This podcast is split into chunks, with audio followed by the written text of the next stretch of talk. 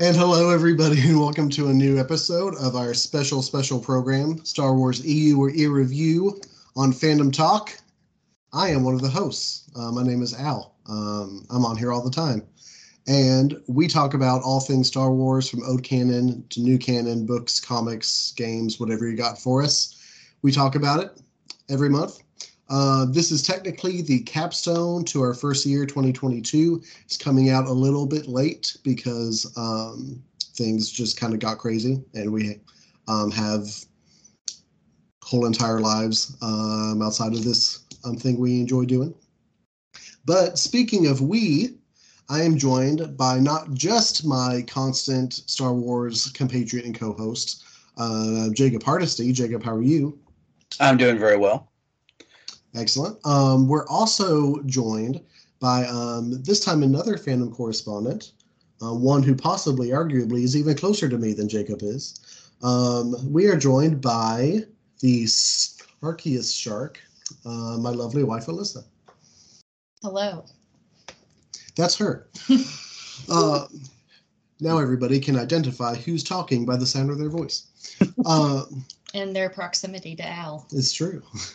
So we're just going to jump right in. This month we are covering Heir to the Empire, the book by Timothy Zahn, the book that often is like the first thing people think about a lot when they think of Star Wars Expanded Universe stuff in general, especially if they think about the old canon, the Thrawn trilogy, or now, at least I have to specify the original Thrawn trilogy, because there are now three of them. The original Thrawn trilogy was one of the prime additions to Star Wars canon. To give you all kind of just a quick background on it, again, written by Timothy Zahn, an author whose popularity would had already started before this book, but was really kind of skyrocketed by its release and success among Star Wars fans. When Heir to the Empire came out in 1991, we had been, I say we, I don't think any of us were born yet at that point, but 1991, it had been 8 years since we had received a Star Wars book. And this one came at the end of kind of a drought, and it was very much enjoyed. People were very much into it. There are, of course, some people who aren't as into it. Some of them might even have their ranks among the fandom correspondents. But this month we're going to talk about Heir to the Empire, talk about some of the story, but really what the book does with characters both old and new, because I think that's where the real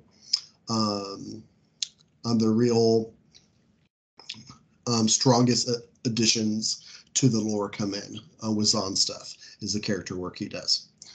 So we're going to jump right into it. I'm going to start with you, Alyssa. Because this book has special meaning to you and to me. Heir to the Empire was the first Expanded Universe book I read, and it was suggested to me at the behest of yourself. So Alyssa, just kind of tell us about your experience with the book and kind of what it means to you as far as the lore and fandom in Star Wars go. Yeah, so I came to Star Wars a little bit late, or at least a little bit later than other people in this group right now. I did not watch any of the movies until I was like 13, 14, I think. And so I watched all of them, like 1 through 6 in a progression, and then was told, hey, you should read the books too. And that blew my mind that there were books. And this was the first series of the books that I had read. And they're still some of my favorites, I think. These days I don't read or watch very much Star Wars in general anymore, but I still, refer back to these as probably some of the best, some of my favorite things to come out of Star Wars just in general. Especially like the first book in this series, I feel like is just so good. Yeah, that's brief summary of my history with these books specifically. Yeah, it's one that I feel like, even though you say that like you got into the fandom in general kind of late compared to some people, I feel like your experience with the book is very, very resonant with a lot of people's experience because, again, this came at the tail end of an 8-year drought of extra Star Wars stuff. Mm-hmm. So when it dropped, a lot of people were very much just like, oh my gosh, you can still tell stories in this world. There's still even more to like explore and discover, and things like that. Yeah, and it's neat because, you know, it did come at the end of, like you said, a little bit of a Star Wars drought. And there is like a time skip in this book where, you know, it doesn't pick up immediately after the end of the last movie. Like mm-hmm. it skips ahead a few years. So you have to like try to play catch up and figure out, OK, what have these people been up to this time? Mm-hmm. So. Yeah. Yeah, as you say, this book takes place 5 years after the Battle of Endor, after the defeat of the Empire. The characters we know and love have been up to some things. And so, Jacob, I'll toss it over to you. The era that is dealt with here in Heir to the Empire, just after the fall of the Empire, a few years after the fact, we're kind of seeing how the Republic is trying to rebuild itself, how it's trying to fortify and preserve itself. We get a taste a little bit in this book. It goes into it a bit more in the trilogy later on, but a little bit of a taste in this book about the different kinds of politics that are being played in the Galactic Republic, as well as the politics that are being played in the remnants of the Empire. Jacob, we've talked about it before. This is an era of the Star Wars timeline that has probably been tread and retread the most, right? Just like shortly after the original trilogy, what happens after the fall of the Empire? And so, Jacob, I'll just ask you, in the scope of what we've seen so far come from that era of the timeline, both in the old canon and the new canon, how did you like this kind of portrayal of basically what has happened since the fall of the Emperor, the fall of Darth Vader? How did you enjoy this introduction into this version of what happened after the good guys win? Sure. So for me, I was very intrigued. You know, for anyone who does not know, although I have loved Star Wars my entire life, I love a lot of the books. This is my first time reading the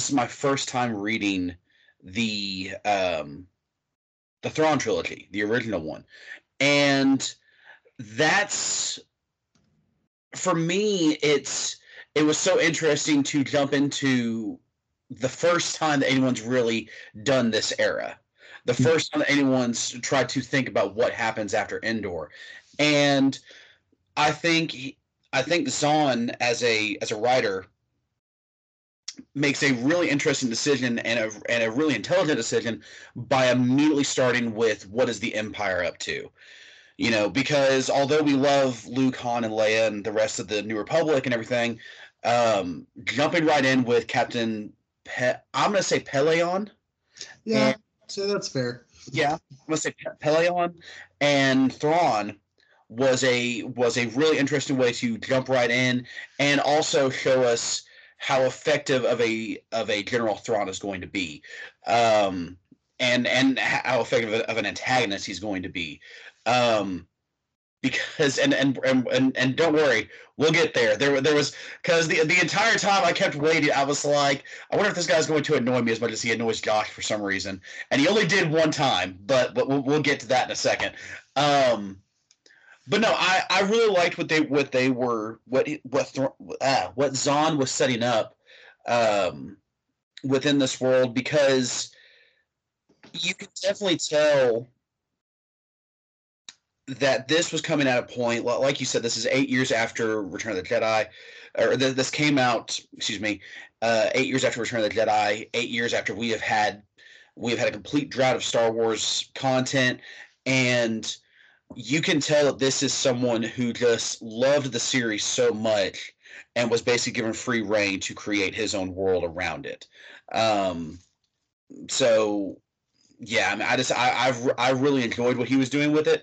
It is interesting to think, because I literally just made this connection. I didn't even think about it like this, but you talked about how the period around five years after is so well tread. I mean, that's the time period for The Mandalorian too. Mm-hmm. So it's interesting to see kind of what they're doing with the new canon, with the Empire, with Moff Gideon, as well as doing this. And of course, apparently now Thrawn's going to be showing up in Ahsoka too. So we'll see him again soon. So yeah. Mm-hmm. Yeah. It's interesting the way Zahn takes the approach to the setting. For some internal context for everybody out there, one of the fandom correspondents, our friend Josh, the Wise Sage, he is not a fan of Thrawn. He often refers to Thrawn as sexy blue Tarkin, which mm-hmm. is interesting because I think Josh is the only one who's ever commented on. No, I think Josh is onto something sex appeal. Josh is onto something there. I will give him that. Okay, well, he's onto something, but Josh is usually the one who brings it up first, which is always interesting. And Josh is entitled to his opinions, even when he's wrong. That's true. He is very entitled to all of his inaccurate, wrong opinions. But more on that later. But it is interesting to see what Zahn does because as a writer, which we do talk sometimes on this show about just kind of the general of the writing style of the various authors of the books we read for this show, is that Zahn's writing style is not without flaw. I think some of the dialogue choices he makes can feel very weird and kind of unnatural. I think at times in action scenes, it's sometimes hard to keep up with everything that's going on at times. But what's something that Zahn is excellent about, one, and this is something Jacob's already talked about and even something that Josh allows for as well when we talk about it, is that Timothy Zahn loves Star Wars and he loves the characters of that world. And then the other thing is that Zahn is excellent at laying down the groundwork and planting the seeds as far as the story goes for the long-term development of that story. So like you see that in this trilogy. I just recently finished reading the Thrawn Ascendancy trilogy, and you see stuff where like things he had planted in the soil of like Chapter 1 of Chaos Rising come to fruition just in the climax of the last book.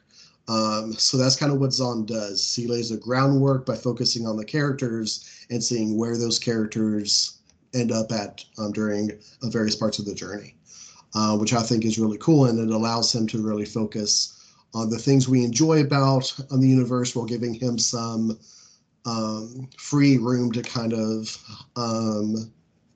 be creative and personalize on the greater context outside of that. And one of the ways he does that, bridging us to our next point of topic, keeping in pace with what Zahn brings to the table as far as these books go, is it allows him to create characters that exist on the Star Wars lore and have their role, but also help to reveal things and help to develop on the characters and people we already know within it as well. And one of the examples of that, who is probably overall my favorite character from the old canon expanded universe stuff, is Mara Jade, who is revealed in this book to have been a close confidant of Emperor Palpatine. She's referred to as the Emperor's Hand, which was basically she was a force-sensitive who Palpatine kind of took under his wing, helped develop her powers, and she would go on various black ops, essentially, for the Emperor, and she was a very important part of the Empire. And he takes this creation of her takes that very interesting premise and plays it out now 5 years after the fall of the Empire and asks, what is this character going to do now that the good guys have won? So Alyssa, I'll go back to you. I know you were also a fan of Mara Jade as well. This book starts a very, very long character journey with her in it, spanning throughout all different books and storylines and comics and things like that. But tell me what you like about Mara Jade, and if you think she's a character who is both interesting and who has aged well since the 90s. So it's been a hot minute since I read these books, but I feel like the way she is introduced, she is like a point of view character in these books. Mm-hmm. So you get to see a little bit more of like her internalized, you know, thoughts and feelings just about the situation. Yeah, I mean, I think she's extremely interesting. The fact that she is force sensitive but doesn't really have any real training to a certain extent. You know, all of her interactions with Luke, spoilers, are, you know, just really fun and interesting because they start off just like absolutely at odds with each other. And she has to kind of like drag his ass through this jungle at one point, mm-hmm, yeah. Which is really fun. I think she is written very well. I mean, she's very competent. She's basically, I don't want to say she's like Star Wars Kim Possible, but I kind of like, I want you to say that. I absolutely want you to say that. Yes. I think the people want you to say that. I don't know. Like the whole part where they're like on that jungle planet and she's like kind of taking charge and, you know, being the one to know what's going on. And poor Luke is just like, I'm just here for the ride. Mm-hmm. Like that's super fun. Her character development in this series is just really interesting because she does go from being like kind of this rogue operative to then, you know, just really developing and kind of finding her place. And I think that's a lot of fun. And it doesn't all happen like in this trilogy. Like she goes on through many, many more books mm-hmm. to, you know, have her own adventures and her story develops more. But yeah, I don't know. Mm-hmm. I think she's done really well. Yeah, she's done great like for herself. Yes. Look at her go. Look at that funky little woman do stuff. Do you, boss? No, yeah, that's great. Like, one of, if anybody has kept up with this little show we do throughout the year, you will recall that the last Ode Canon story we covered was a little book, Jacob, you'll recall, called Shadows of the Empire. I don't want to. Where Steve Perry takes an approach to a character we all know and love very well, and Princess Leia, and I'll say drops the ball with her characterization a bit by basing everything about her in regards to what is her reaction to, what is her relationship with these guys in her life, right? That's her whole thing, and that story is one of the several reasons why that story is not very good. I have found it interesting, especially in retrospect from having read that, with Heir to the Empire, is we see Zahn very slowly and very patiently take that trope of, oh, it's a female character in like a sci-fi setting.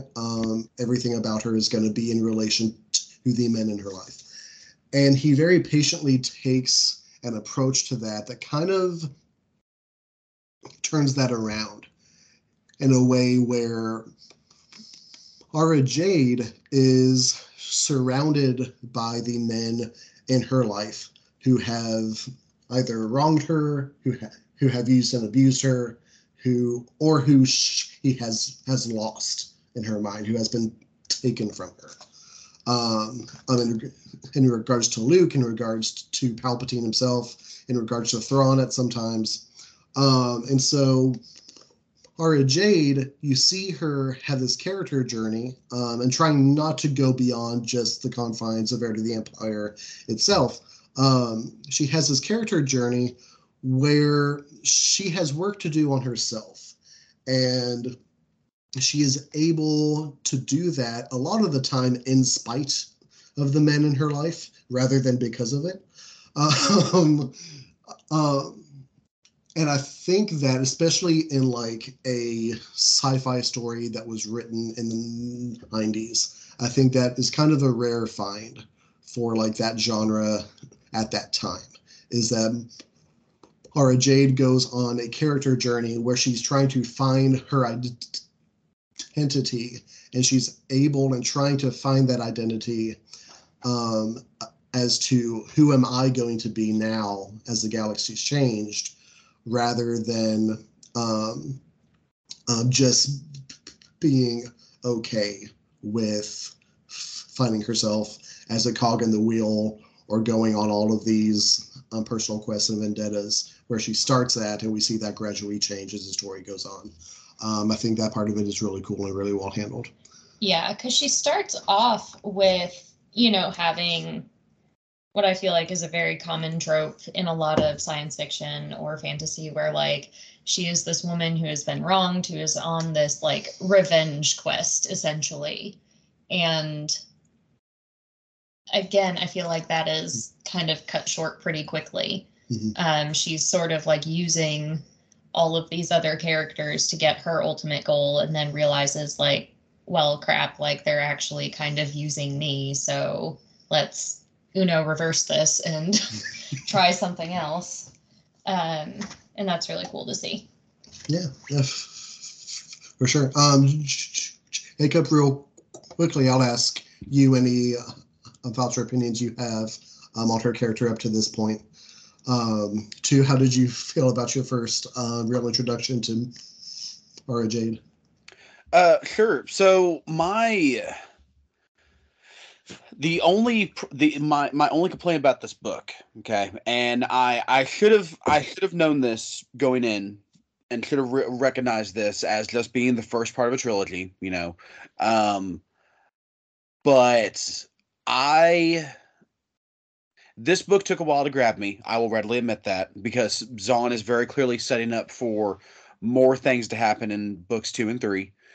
But the most interesting characters that he has given us in this, of his new characters, and at least for me, are Mara Jade and Talon Card. Mm. And both of them, it was annoying to me that literally within the last, you know, 120 pages, both of them really come into their own, and they both seem really interesting in the book. And then the book ends. Mm-hmm. And so, although I'm really excited to see where they go, it was one of those things where I was like, well, crap, I'm kind of upset. We already said we're going to do this at the end of every year, because now I have to wait a year to find out more about them. But I mean, imagine how everybody felt in the 90s as the books were coming out. Yeah. But no, I think Alyssa, you know, hits the nail on the head where she's talking about, and I think you're absolutely right about the way Zahn writes both Mara Jade and Leia in this. The tropes of women in sci-fi, and the classical trope of men have wronged me, now I'm on a revenge quest. You know, that's basically where she starts, but you very quickly realize that it's going to be something way more than that. Very, very quickly. Also because there's never a point where it feels like Luke's going to turn on her, and I think it's because Luke knows there's something more to her. And of course, I know where their story goes. I don't know how they get there, but I know where their story goes. But I don't necessarily think that's what's happening here. I think Luke is attempting to understand why he has this connection to him, why he feels this way about him. And I like that that really comes out very organically between the two of them. Their parts in the forest were probably my favorite parts of the book. But I will 100% admit my Luke Skywalker bias on that. Just because he is my favorite character. But he's just... Oh, what? I'm sorry. Did you say something? On that note, like, I like that these books kind of bring out Luke's himbo side a little bit. Absolutely. Like, he does not make the wisest choices sometimes, but God, he tries. So it's interesting, and I'm sorry, I don't mean to get off on a tirade, because I know the question was about Mara Jade, and I do love Mara Jade, but I think you hit the nail on the head where, and I think that's honestly why they work together as a pair, because. You know, my experience with Mara Jade comes way later in her story. My experience with Mara Jade comes from Legacy of the Force. Because when I was growing up, everyone was talking about this crazy story involving Jason Solo. And I was like, okay, let's see what's going on here. Yeah. So my experience with her comes from like 20 to 30 years down the line. So... I already know how they are such a good connection with each other, and I really like that Zahn is really really tries to set that up really well, even as they're enemies with each other. Because you're not wrong, Alyssa. Luke is very ditzy. Luke is a himbo, and that's honestly why he's one of my favorite characters. He is best as a character when he's very passive. He is best as a character whenever he is letting go and letting the force move around him. And then every once in a while, he's like, okay, now it's time for me to step up and do something. That's when Luke is at his best.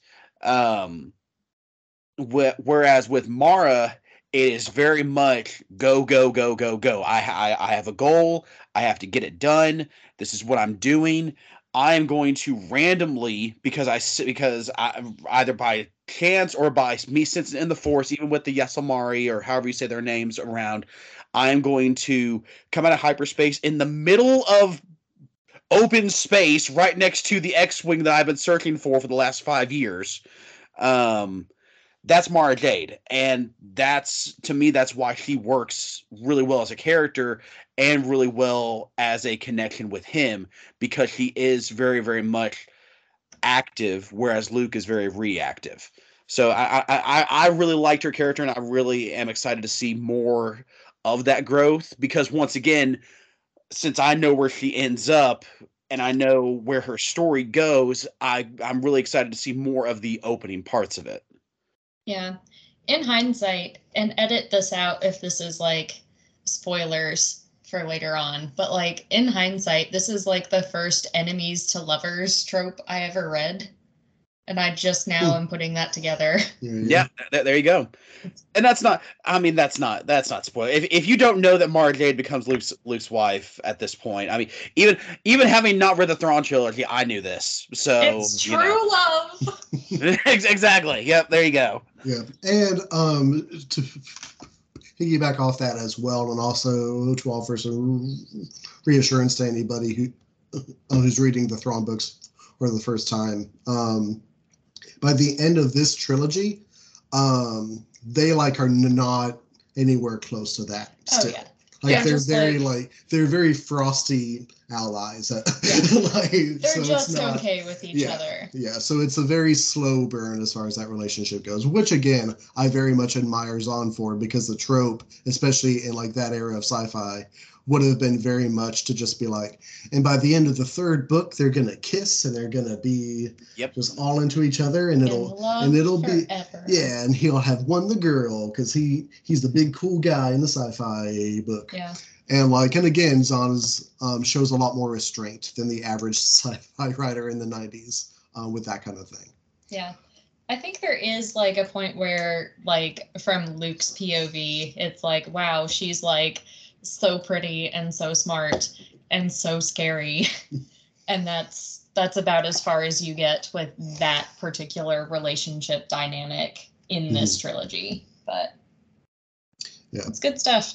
Good stuff. I mean, also, just because it hasn't been brought up yet, The last point for me about Mara Jade is that she lends a very interesting thing, even this early in the trilogy. She adds a very interesting aspect as far as Emperor Palpatine's character goes, because up to this point, and even like as far as I know now, like even with like all of the old canon stuff I've read, all of the new canon things and stuff, Mara Jade is the first time we've seen somebody feel positively about Palpatine outside of just like blind faith and like imperial loyalty. Anakin, like, obviously, like, has a relationship with Sheev Palpatine during the Clone Wars, where they consider each other friends and things like that. But like after the fall of the Jedi, and when Emperor Palpatine is at like his most hateful and his most evil, it felt very interesting and very intriguing to find a character who just like thought of the Emperor in such a positive and intimate way. And I thought that was a really interesting thing that her character added as well. Yeah, now, Jacob, you brought up Luke Skywalker. He's your favorite character. I feel like he's a lot of people's favorite character in Star Wars. So I'll throw it over to you. How did you feel, one, about just kind of the general characterization of Luke, which you've already talked about a bit, but also, two, about kind of like where Luke is as far as like his power goes, his relationship with the Force. Because I remember when I first read this book, I was struck, I texted you all about it, I was struck by just like how powerful of a character he is within the first of the Thrawn book. So how did you feel about who and how he was in this? So this is going to be a long-winded answer because, of course, that's all I give. And I apologize for that in advance. My first thought when I was reading this book, okay, when it comes to his characterization, my first thought when reading this book was I do not understand what the people who were complaining about the sequel trilogy were complaining about, okay? Because the one of the biggest complaints I heard about Luke was, why would he run off whenever the Empire is right there, okay, or the First Order's right there, and they're screwing everything up. Meanwhile, literally the first thing we see Luke do, literally the opening scene for Luke, is Ben Kenobi basically says deuce deuce later, which I was not aware Force Ghost could do that, but once again, this is 1991, okay, so whatever. Obi-Wan is just so over Skywalkers at that point. That's what it is, yes. Obi-Wan is like, I am so damn tired, I just want to go to sleep, you know? I've been dealing with this for 50 years. I'm done, I'm out, I quit. A second thought, yeah, I think Alyssa's closer to it. I don't think like Force Ghosts like deteriorate. I think it's literally Obi-Wan was like, yeah, I gotta go. I can't do this anymore.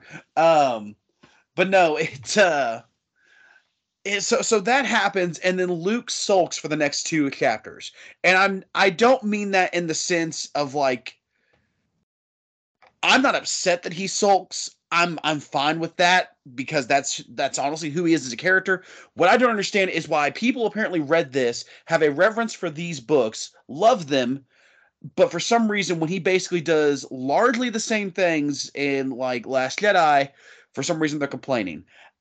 So I don't know, I don't get it, whatever.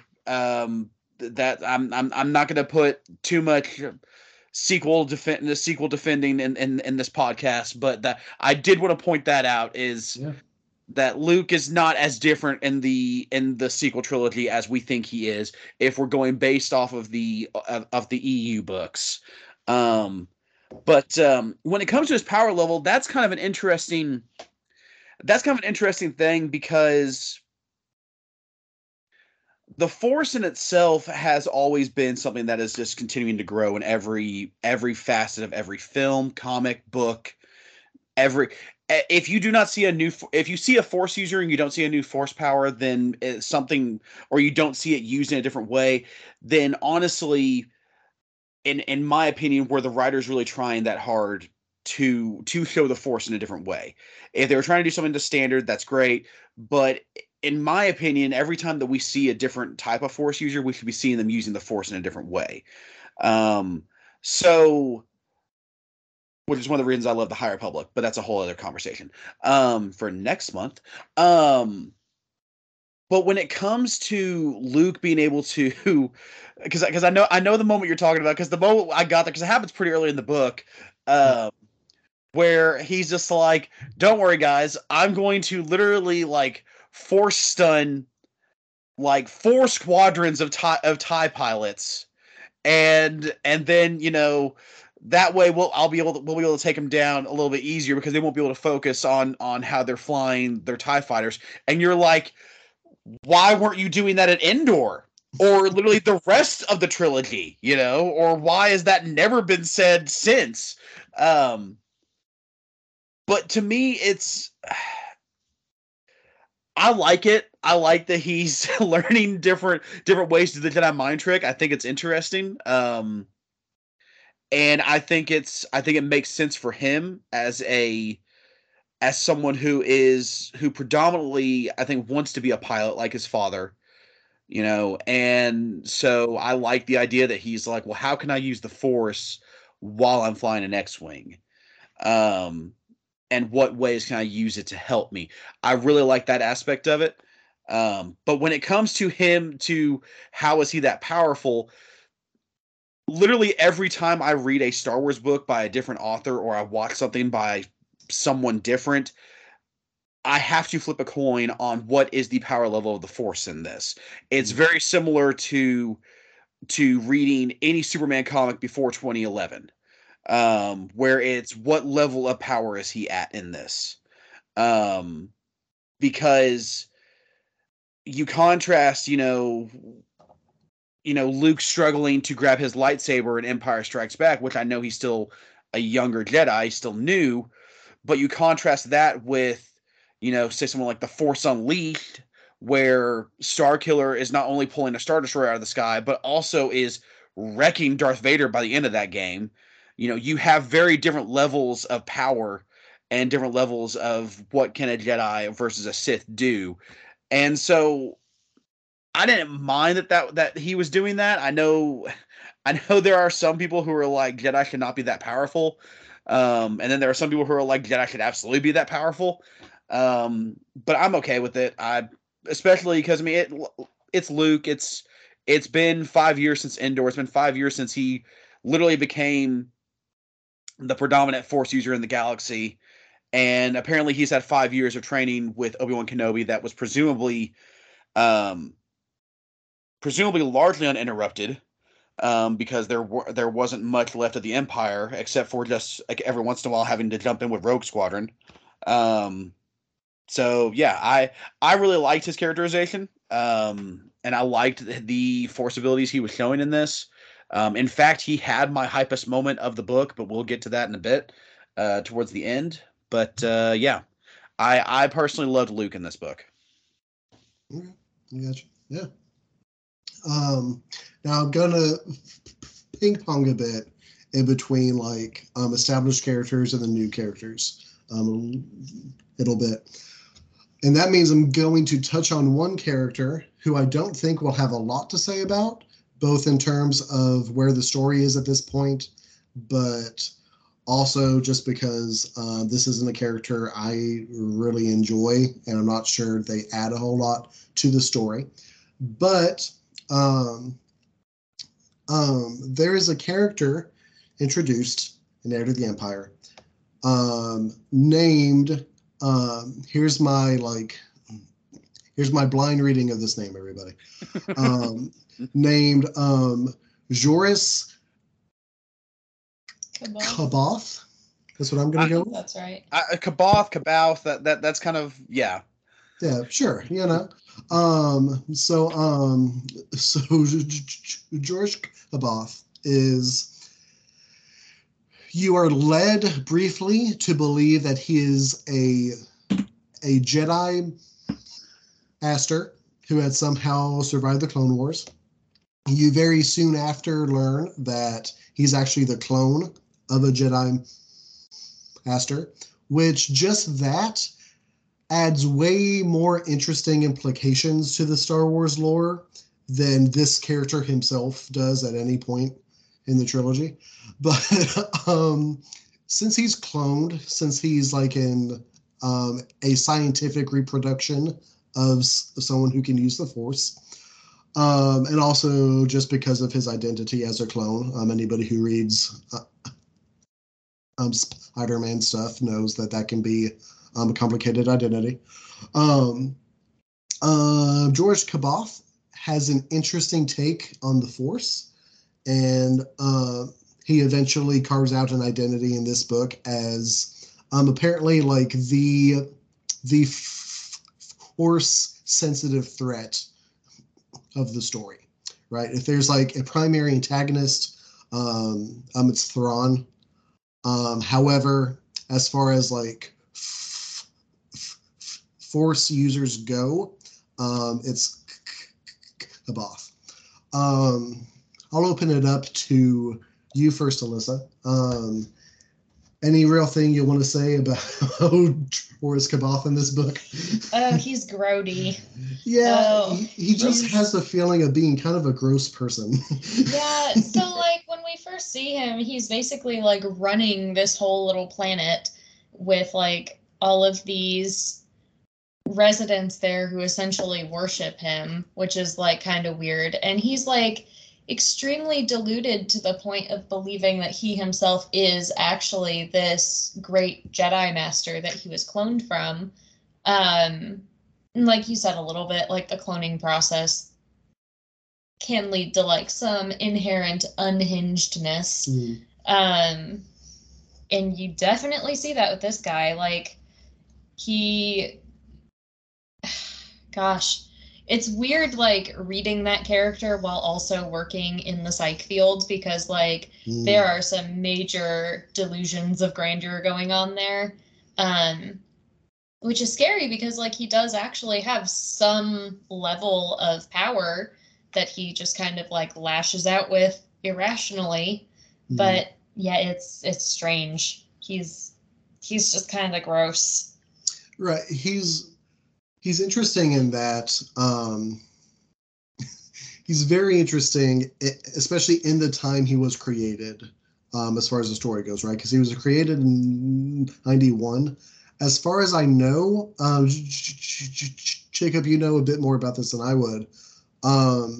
Was there even a whole lot established about what the Clone Wars were in 91? Like, has that really been, like, built up at all?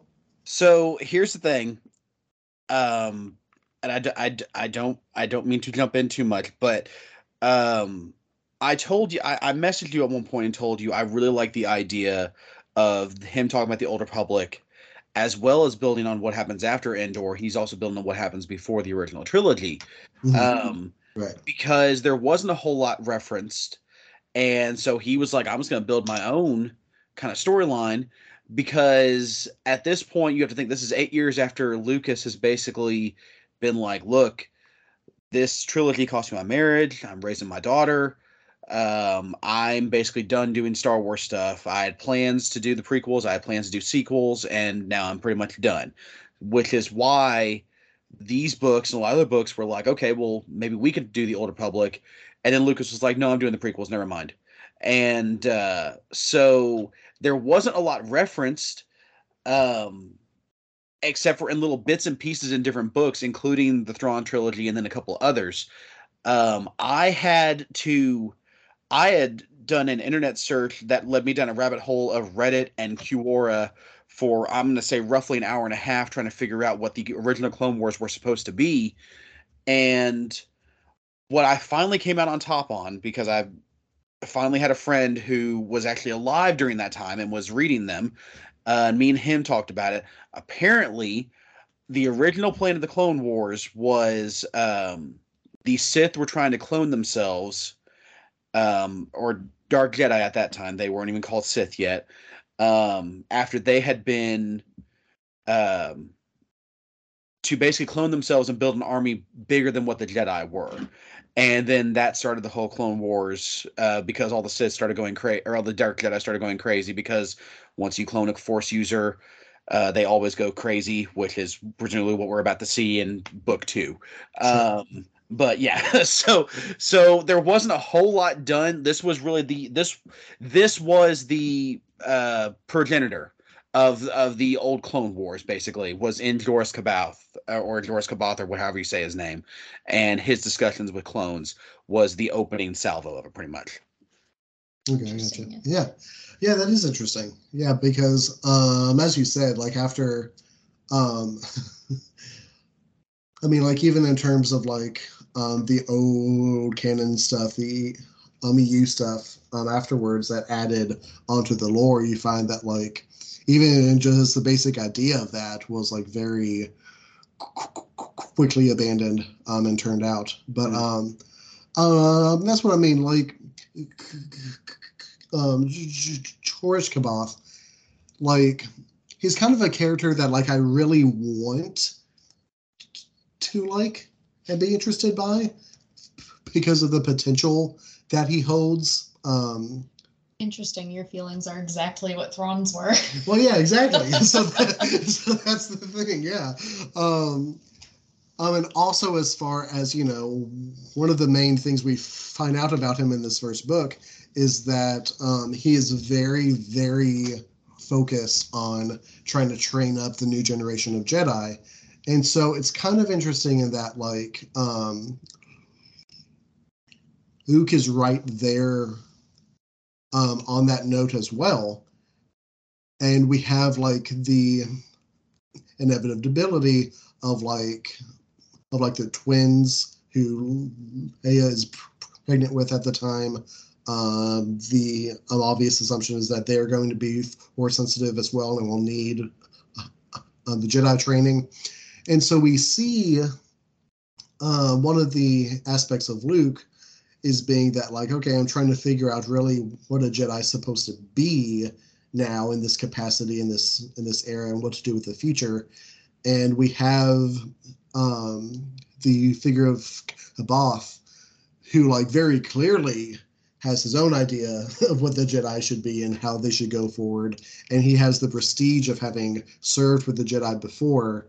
However, we gradually learn that it's a much more corrupted idea of what it is and things like that. And, like, all of those implications are really interesting and really cool. Jacob, tell me if I'm wrong, at least in Heir to the Empire. The issue is that, like, he kind of almost feels out of place. He kind of feels like he should have been a character in a different book series. Yeah, I mean, for me, he is the, at least like you said in Heir of the Empire, he is definitely the glaring, like, if he does not become a bigger part, or if his goals do not have a more central theme, then in my opinion, he is the weirdest character that Zahn adds. Which, even if he does that, he's definitely the weirdest character that Zahn has added. But when you contrast this going between your antagonist, when you contrast, you know, Thrawn, who is very, you know, I mean, he even talks about how he's not Vader. He's like, he is very mild. He is he's very controlled, very, very cold and calculating. Then you have Joruus C'baoth, who is, I mean, literally within the first, like, 5 pages you see him, he's just like lightning, you know, just and you're just like, whoa, okay, all right, we're out there. We're just jumping into it. Okay. Yeah, he feels really out of place in this, and weird, but at the same time, like, I don't know. Like, for me, I kind of like him because there was a because that is how you get your Clone Wars connection, and that is how you get your kind of dark side and your Force discussion. But at the same time, I think it would have been stronger if it was just Thrawn in this first part, in my opinion. Yeah. Yeah. I do like the contrast of the two of them, like, in their interactions, though. Like, I can't remember if it is in the first book or the second, but you, like, I don't know. Joruus ends up just being such a diva. He is. And, like, everyone gets super sick of it super quickly. And, like, because those are the antagonists having to deal with him. Like, it I don't know. I just thought it was very funny. Mm. I kind of liked it. Yeah. Yeah. It's very true. It's very, like, you have this main antagonist in Thrawn who's, like, very, like, who's very cold, who's very precise in what he's doing, who, like, has a plan of attack on the rebellion to, like, destroy them, rebuild the Empire, and do all this. And then, like, at his side, you just have, like, the awkward guy who's just kind of there, who's just kind of like, and Thrawn, what am I going to be in this empire? And Thrawn's just like, oh my God. You're right, I'm sorry. You're right. I like the mental image of just, like, a very calm, cool, collected, like, pulled together Thrawn, just, like, I think it's, like, in some of the official artwork, there's a picture of him just, like, hands folded in front of his face with just, like, this very stern look. Like, he's definitely, like, sitting there plotting something. But then, like, taking that image and just, like, through the background of that, having just, like, this insane man in gross tattered robes run by with lightning zapping out of his fingers. It's just a very fun mental image. It's incredible. It's great. But, yeah. And like everybody, as like you read through the books and time goes on, you see a bit more of what Zahn was trying to do with him. But I still stand by the idea that I think C'baoth would have been a better character if he had just kind of like had his own story, if it had just kind of been his own thing. But yeah, I do adore the Thrawn books, but if there's one huge flaw within them, it's definitely that stuff for sure. But again, like, I love how layered that whole plan was. Mm-hmm. It was definitely very, very involved. Yeah. We are going to talk about, of course, the titular character of this story as we're kind of winding down now. I have just kind of a general question for y'all to discuss about him. I have a specific one as well that I'll get to after we've kind of like... expounded upon how we feel about him. But Grand Admiral Thrawn, I mean, as far as expanded universe characters go, like, he's probably the most popular character in the old canon stuff. He's already has shown up in, like, the new canon stuff. In the Rebel show. It seems pretty clear that we are going to get some Thrawn live-action stuff in the Ahsoka show as well, if everything kind of stays on the path that it seems to be going. Thrawn is a character who obviously he made an impact in the 90s and 2000s,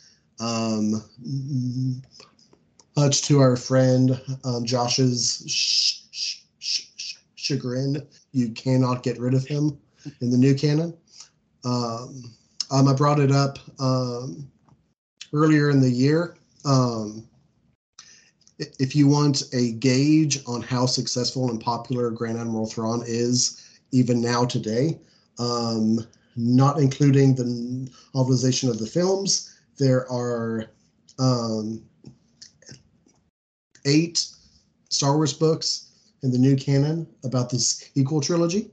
There are 6 books just about Grand Admiral Thrawn. so he's a character who has made an impression, who has kept with the Star Wars fandom, and through various facets and avenues, seems to be a character who still has some staying power still to come. So, Issa, I'll pass it over to you.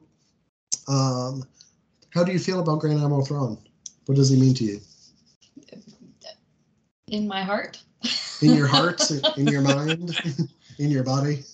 Oh no. I don't think it's that kind of podcast. Oh, no. Kidding. It is that kind of podcast. No. I don't know. I just think he's super neat. Like, obviously, through this original trilogy, like, yes, he's really neat. Once you get into like more characters' perspectives, you get to see like, okay, yes, he definitely is like a bad guy here. But just like the way he's introduced in the first book, like I went and just grabbed the book real quick to reference, but like the way that he is introduced by his captain, just like from that first chapter, like everybody is just in awe of this guy. Mm-hmm. And it's really neat to see that play out because he is like absolutely brilliant. I don't know. He's just a really neat character. Like it's hard to just kind of describe that off the hilt, but I have not watched like any of the cartoons or like really any of the Ahsoka stuff. So, like, I don't know what that storyline is, but just going off of what I know from this trilogy, and then I read, like, one of the newer canon stuff as well. He's just really neat. He comes across as, like, possibly being somewhat unhinged with just, like, his plans that he creates, but, like, for the most part, they work out for him. In these books, like, he gets hindered a lot just by pure dumb luck on the part of, like, Luke Skywalker. But it's, yeah, he's just really cool. I like stories that kind of feed you, like, little bits at a time. And you have to, like, try to unravel, like, okay, what's the plan here? Like, what is the mystery? What's going on? And I think these books do that with this character very well.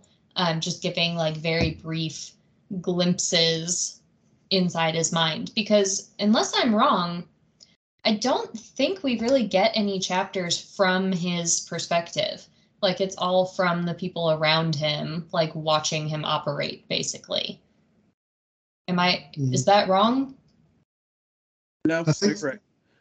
I think there might be a few, but like he is not like one of the primary. No, I think you're right. Yeah. Primary perspectives. So like these are books about him, obviously, but none of it is really from his perspective. It's all like painted from the perspectives of people who are like either admiring him or who are like stressed the hell out by him. Mm-hmm. So I like that.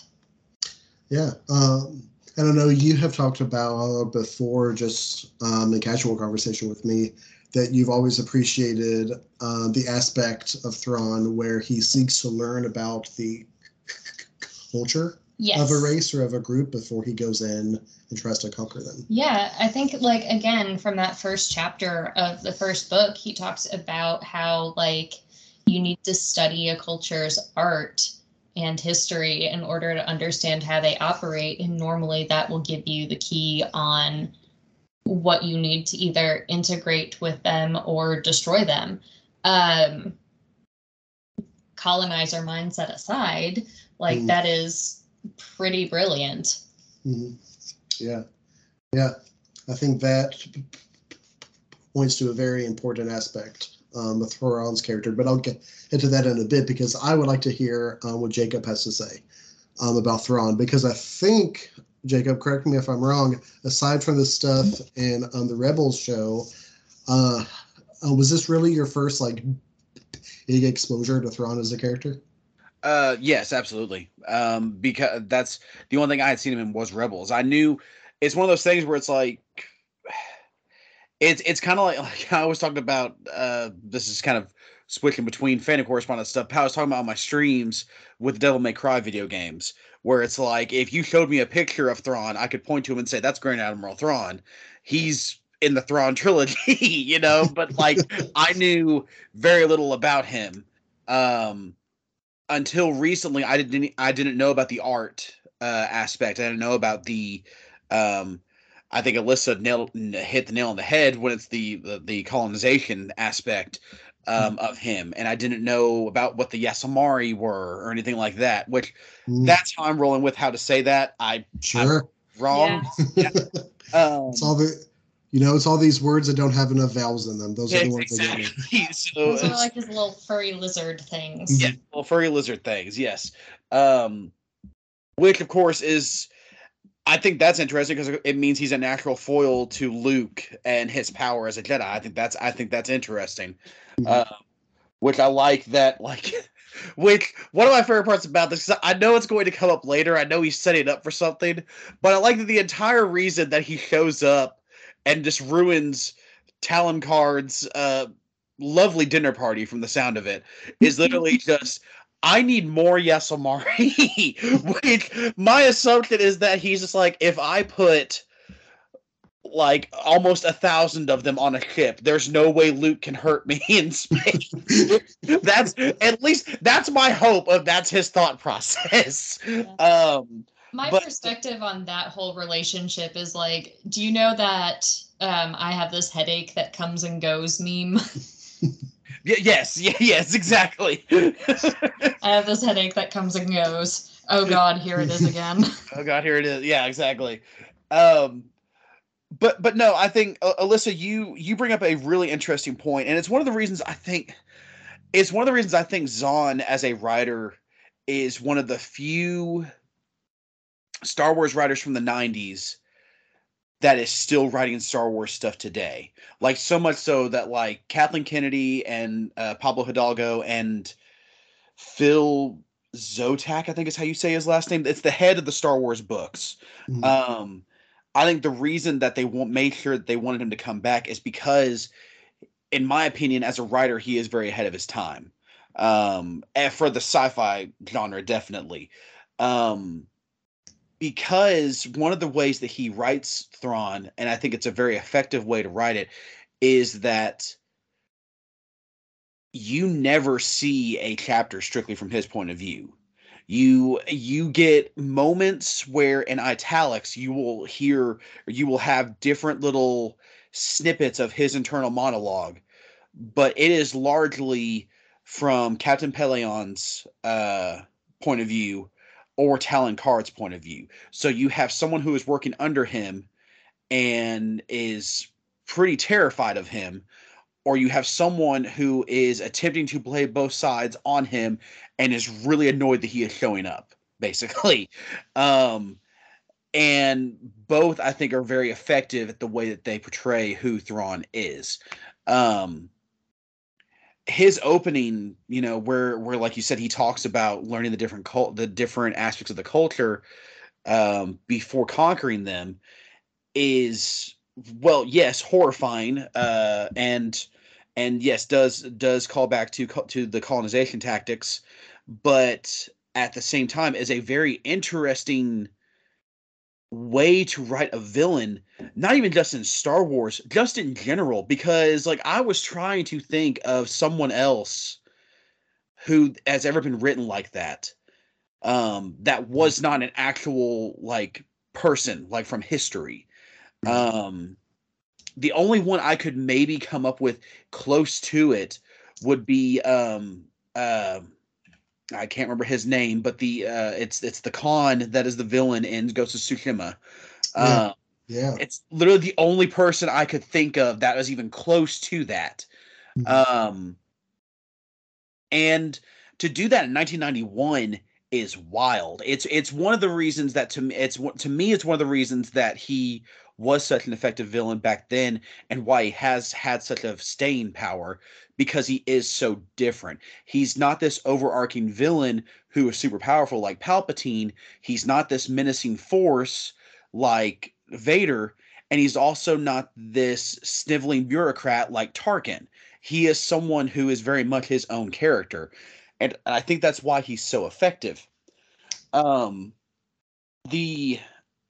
to the point, like there's a point towards the end of the book, because the whole thing is that they have the entirety of the book is leading to, you don't really know what the book is leading to until literally the last like 30 pages, where you finally realize that his entire plan is he's trying to build up the new Imperial Navy.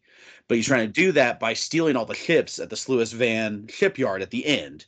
And they keep talking about Sluis Van, and they keep talking about planning this attack. And there's a point where he's like, we could postpone. And Thrawn even says, he's like, we can't postpone. And I can't remember how he words it, but he says something to the effect of like, they have a, it's something to the effect of like, they have like a mid-centennial like moral drought or something like that. It's something to the effect where he's like, this will literally hurt their entire species like more if we attack at this time. And you're like, how do you know that? Two, God, that is a horrifying way to think. But it's why he works so well as that villain, because you're like, he can literally outthink anybody. The one time, and it's my one complaint about him as a character, because it's the one time that I was like, okay, Zahn was trying to make him semi-force sensitive in this one because there's no other way around it. When they try to do the ship switch, where Leia and Chewbacca are going to go to Kashyyyk, mm-hmm. and Lando, Han, and 3PO are going on the Lady Luck, Lando ship, to this other place where they're random, where they're trying to get a slicer. Excuse me, they're trying to get a slicer who can figure out who the mole is in the New Republic. Which, if it isn't the Bothan, I don't know what's going to happen. But that's just me.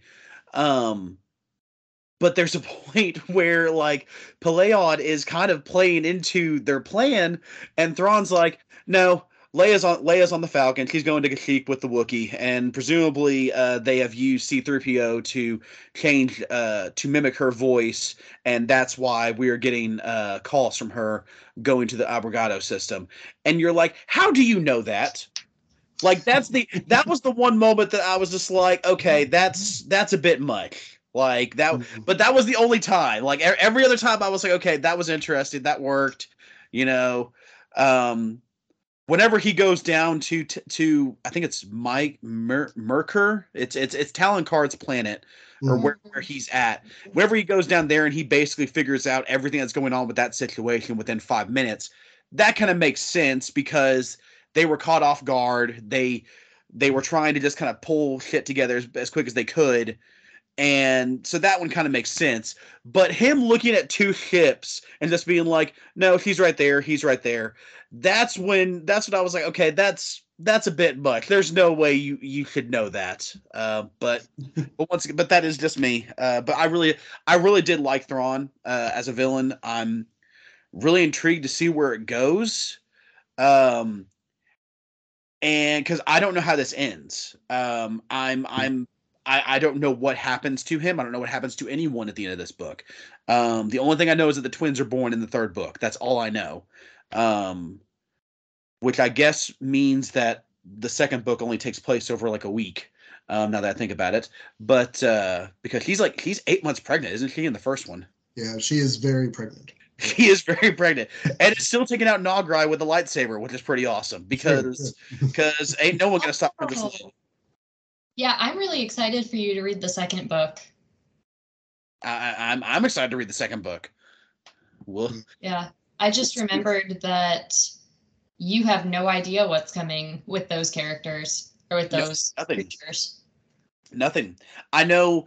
At the end or towards the end of it, apparently Darth Vader saved them, or at the very least, one of them views him that way, and now views her as like their new semi-leader, because she is the daughter of Darth Vader. At least that's what I was getting from that. That was a... Let me tell you guys, the only problem I had from a writing standpoint in this is that Zahn is very slowly paced until the last 100 pages, and then just so much happens very, very quickly. Yeah. That was my only critique from a writing standpoint in this book was that those last 100 pages.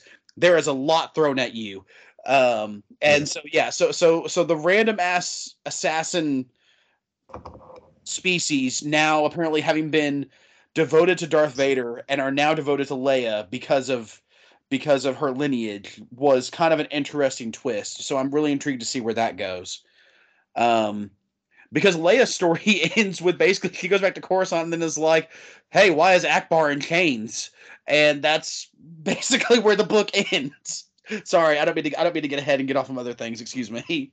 No, it's okay. It's fine. I know on this episode we haven't talked really a whole lot about like the story of this book. That is very intentional on my part just because, as we've already said, so much of this book is basically just... Zahn trying to head up things for the rest of the trilogy.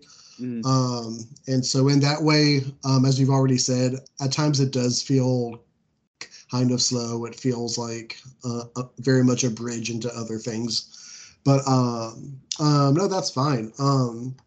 With Thrawn, and again, not getting too ahead in this series of books or anything like that,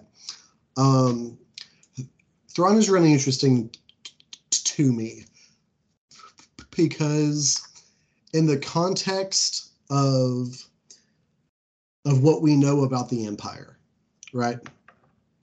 The Empire and the Rebellion are a classic struggle of evil being in power and the forces of good struggling against it and gradually overcoming it, right? It's one of the classic examples of that kind of story in this day and age. What's interesting about Thrawn to me is that with the exception of Darth Vader, arguably, Thrawn is the first person with the Empire who it feels like he almost deserves to win, right? Mm-hmm. Like his competence is his competence, his expertise, his skill, his insight, the decisions he makes, all of that feels so much higher above everybody else's that when he does face setbacks or when things work against him, it almost feels unfair. And that's a very weird feeling to have in storytelling where you find yourself not rooting for Thrawn, because at the end of the day, Thrawn is an Imperial. He's trying to return things to the status quo. He's like, as you all said, he's a colonizer. He's like extremely cruel and ruthless. So he isn't a good guy. However, he's written to be so competent that you almost find yourself not rooting for him, but having like the more logical train of thought of just like, oh, Thrawn's gonna win. He probably should. Like he has done the work to like earn this victory. And it's a very interesting kind of way to tell a story in a setting that is used to being so classical and so black and white. Yeah. Like, it's almost disappointing when, like, aspects of his plan do fail. Hmm. And, like, you kind of do have to, like, stop and remind yourself, like, no, wait, that's a good thing. Yeah. Because, like you said, like, you don't want him to win, but, like... I don't know. It's hard to like take yourself out of that mindset sometimes reading, like once you get very immersed in these stories, like, oh, wait, time out. Like this is the bad guy, like, we don't want this to be successful, but God, it's cool. Yeah. As we wind down this episode, I have one last question to ask y'all before we get into the traditional run of what we do on this show. But this last question is about Thrawn. Jacob, you've already kind of hinted at it. I don't know if it was entirely genuine or in jest. But I've got a question for you all, because when I was reading Heir to the Empire for the first time, this is a question that very quickly came to mind for me. And so I want y'all's opinion. Just trying to use the events of Heir to the Empire as your backdrop. Do y'all believe that it was Timothy Zahn's intention for us to think that Thrawn is force sensitive? Alyssa, I'll start with you with the bigger history you have with the character. I never really thought about it, but gosh, it's going to be difficult to answer knowing the context of like a later series. Everything that happens, yeah. I don't know that I ever really thought about it, but in hindsight, maybe. Like again, like we talked about, like there are sometimes things that like he just, or like conclusions that he comes to that he should not be able to come to with the information that he has. And I don't know if that's just like natural intuition or just like being very, very good at remembering details and forming theories, but I guess maybe. But then again, like with having like his, I forget what they're called, the weird little furry snake noodles, having those just like literally draped around his neck. I don't think so. I don't think so. I don't think he would like handicap himself in that way just for the sake of like being a detriment to the others as well. Sure. If he was, so. Sure. Jacob, I'll turn the question over to you. I want you to place yourself as an avid Star Wars fan in 1991. You get this book, you read about this guy who's like the only alien member of Palpatine's elite officers. He's able to do all this stuff. In your opinion, was it Zahn's intention that Thrawn is force sensitive, or that we should take away from this book that Thrawn is force sensitive? I'm going to say no. I think Alyssa is right. He is very much a character who, if he can take an advantage, he's going to take an advantage. And so like it would be very much against his character to drape, as Alyssa has so eloquently put it, the weird furry snake noodles on around his shoulder. It would be very much against his character to do that. Also, even going off of Palpatine, if Palpatine knew that he was force sensitive, he would have been doing more with him, like as another apprentice. Like it is not outside of the realm of possibility for Palpatine to have plans outside of Darth Vader. On the complete other end of that spectrum, it's not outside of the realm of possibility for Darth Vader to have plans outside of Palpatine. So if you have someone who is force sensitive, literally right under their nose, I would assume that one or both of them would have been attempting to make him into another acolyte or something akin to what we would now know as the Inquisitors or something like that. So for me, I don't think he's force. I don't think it was Zahn's intention to make him force sensitive. I think it was I wanted a Moriarty-esque character in space, and that's where Thrawn comes in, and that's why he does have that kind of almost magical kind of intuition about him. Sure. Also, a side note to the furry noodle lizard things. Apparently, I completely made up the furry part. They are just lizards. They're just lizards. Okay, gotcha. There is no fur on these things. I don't know where I got that, but for like the last 12 years in my brain, they have just been little furry lizard guys. So, Alyssa, I trust you so much that even though I had not heard them say the words fur or furry anywhere near them, I was like, well, I guess they have fur on them. I was unaware, but that's how much I trust you. Yeah.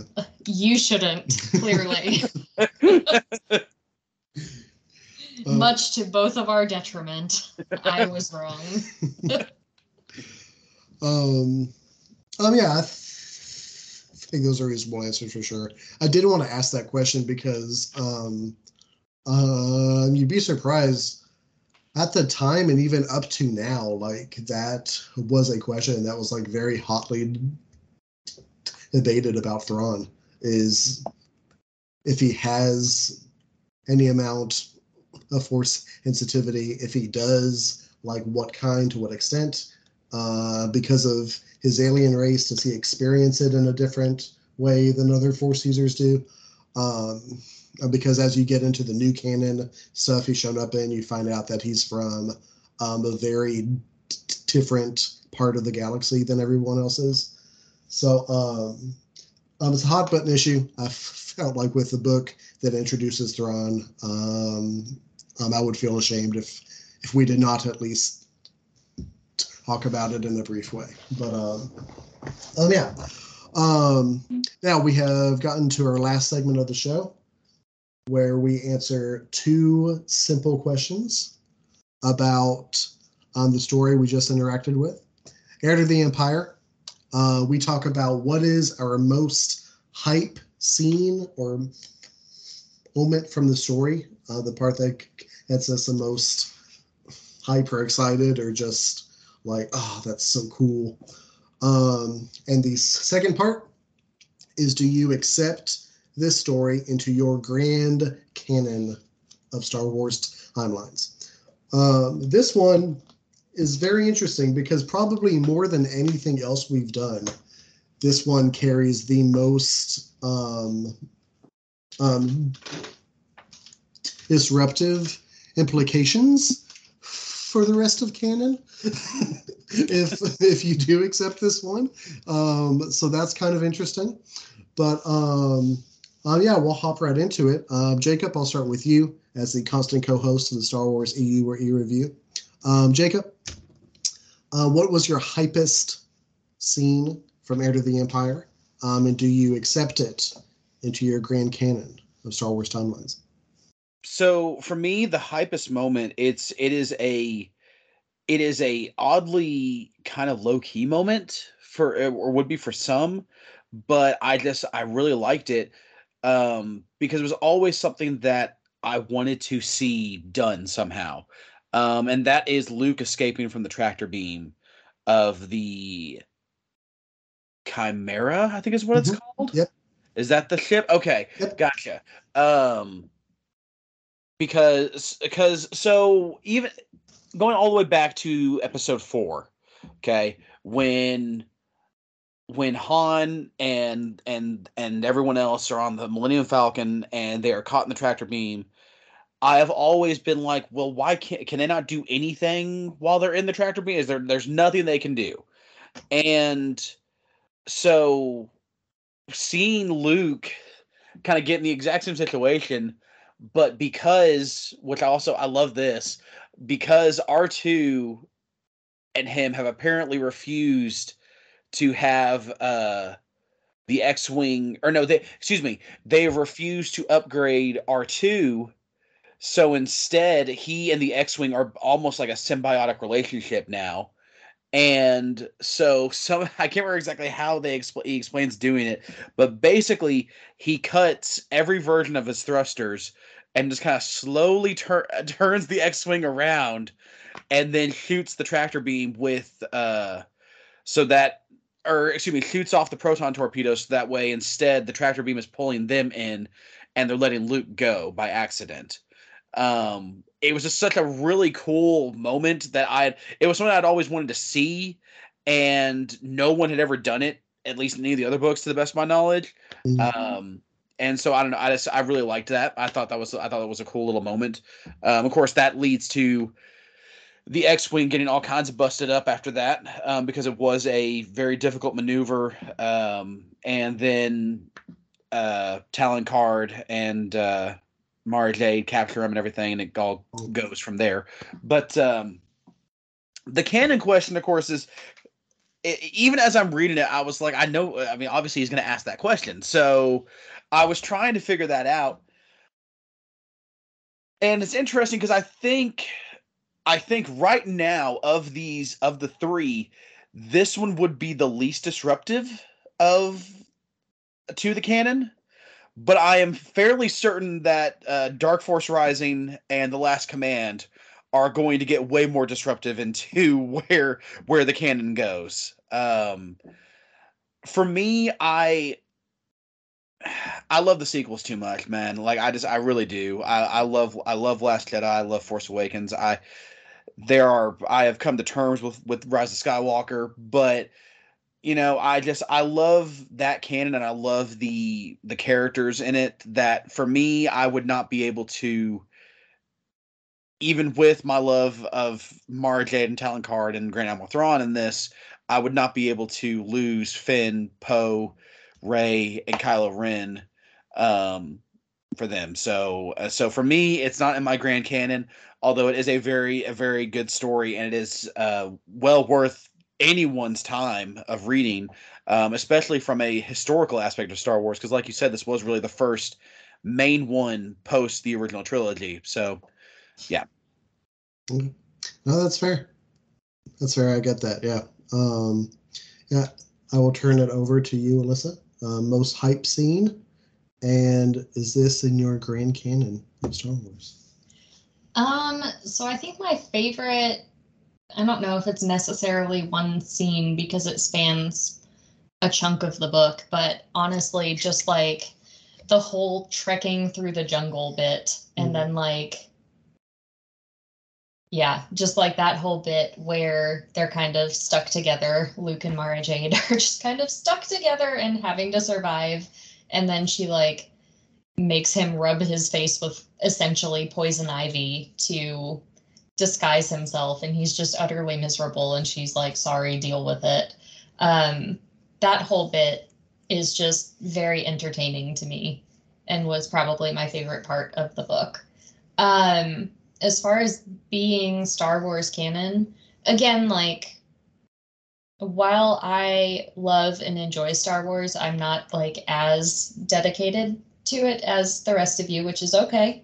I love it and I enjoy it, but I don't spend too much time getting, like, super deep into it.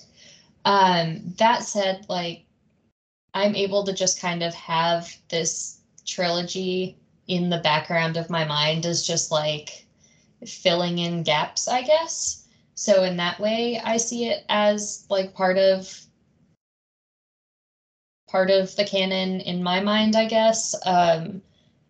Obviously there are changes that would have to be made to it to make it fit perfectly with like the sequel trilogy and all of the other media that we've gotten since, but I don't know. I like thinking about it as like a more fluid, like, you know, what's to say that aspects of it couldn't be adapted and shown to be real later on. So a little bit yes and no with it being canon, I guess, because obviously like the book itself, you know, and the events and the people in it can't all fit perfectly, but you know, just showing there is room for this story or this type of story, I think makes sense. Mm-hmm. I don't know if any of that was intelligible or not, or if I was just kind of babbling there, but that's how I feel.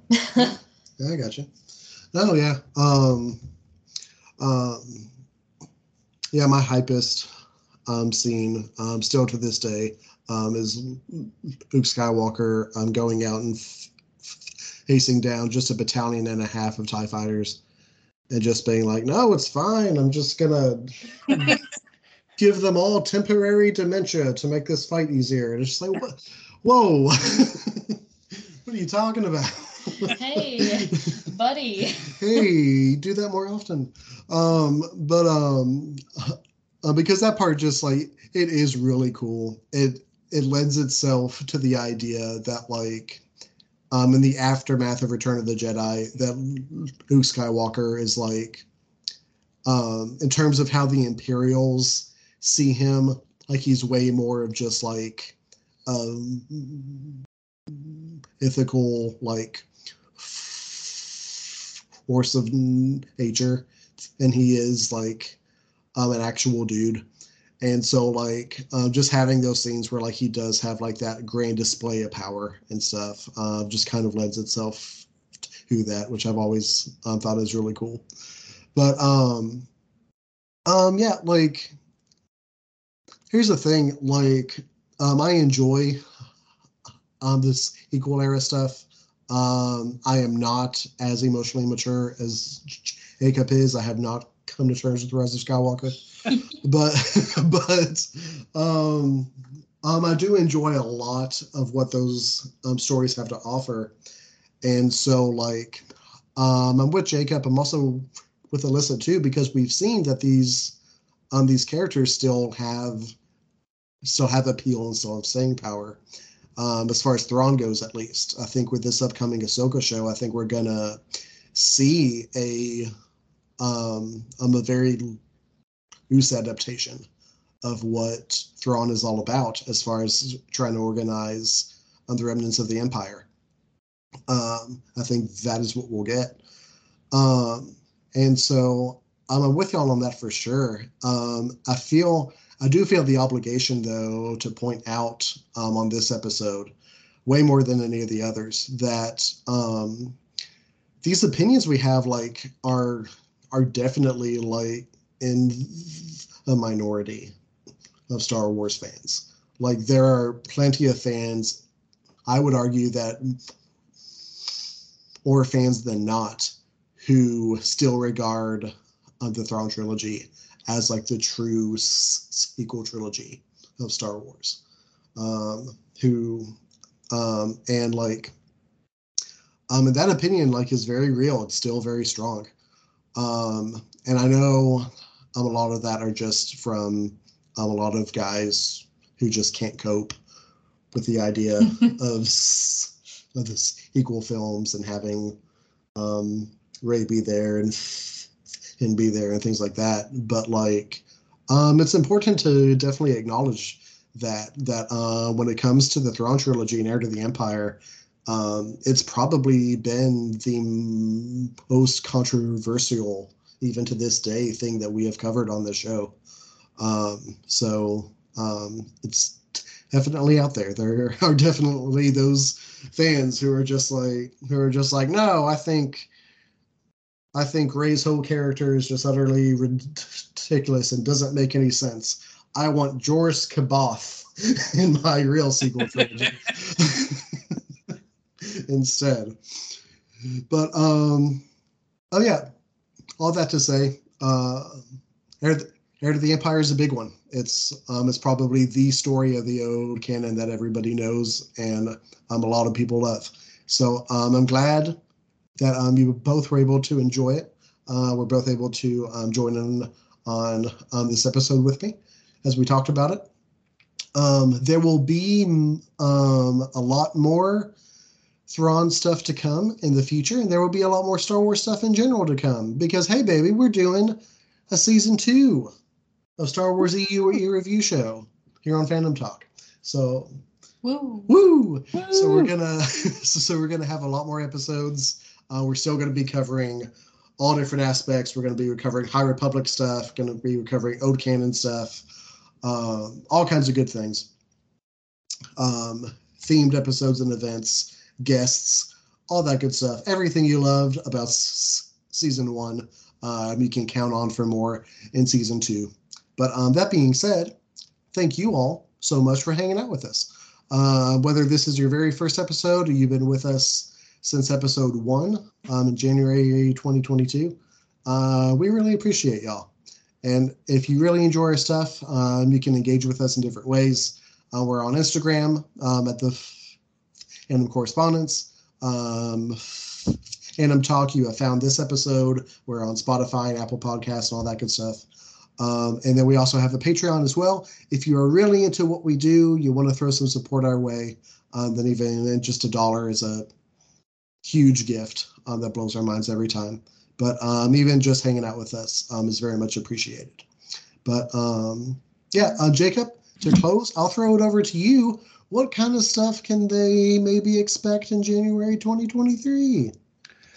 Well, Al, I know for a fact that in January 2023, they can expect the Star Wars The High Republic Rising Storm.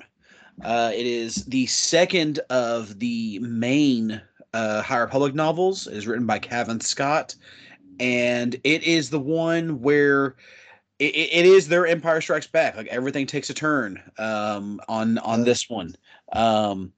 And in the last like 6 pages, like you think you know where you're heading, and then it just all turns.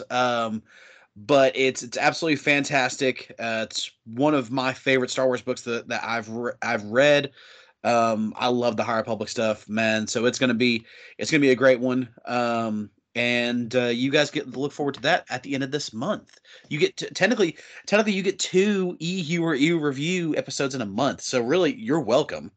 There you go. Yeah, everybody. We took a small break in December to celebrate Life Day.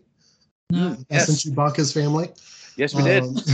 We just hung out and chilled and sang some songs. But yeah, you're getting a double dose this month, and the consistency from here on out. Again, with plenty of surprises and fun stories along the way.